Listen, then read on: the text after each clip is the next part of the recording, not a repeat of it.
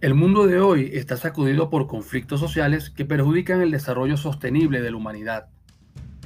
Nos referimos a los atentados terroristas perpetrados en Europa por organizaciones radicales, a las protestas raciales en diversos países, así como a las manifestaciones de xenofobia contra migrantes que intentan establecerse en varias naciones. Estos conflictos en buena medida se deben a que en el mundo todavía existe rechazo e incomprensión hacia la diversidad humana. Tales comportamientos a menudo usan la comunicación para sus propósitos, para incitar acciones de violencia contra grupos sociales determinados, para rechazarlos y convertirlos en víctimas de discriminación, segregación, racismo y xenofobia.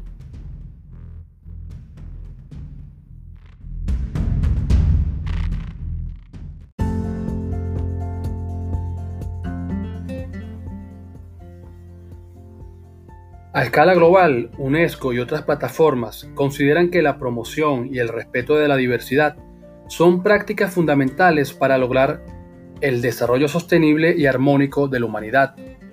En este contexto, la comunicación puede ser usada para buscar el diálogo, el entendimiento, la integración y la convivencia armónica entre diferentes grupos sociales, naciones, comunidades, culturas y etnias, es decir, la comunicación puede ser usada para fortalecer la diversidad y el desarrollo sostenible de la humanidad.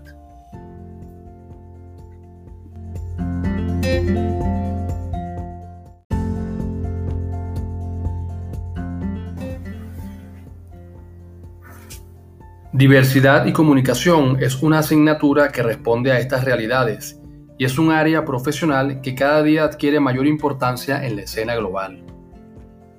En esta asignatura nos proponemos reflexionar sobre este tema en el contexto mundial y venezolano y contribuir a la formación del egresado de la Universidad Católica Andrés Bello para que valore, respete y practique la diversidad en el contexto global.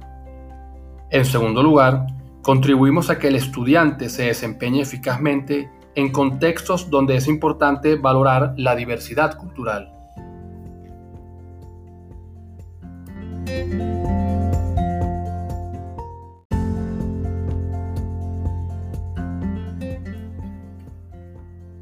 En tercer lugar, contribuimos a que el estudiante identifique, plantee y resuelva problemas en su entorno relacionados con la diversidad.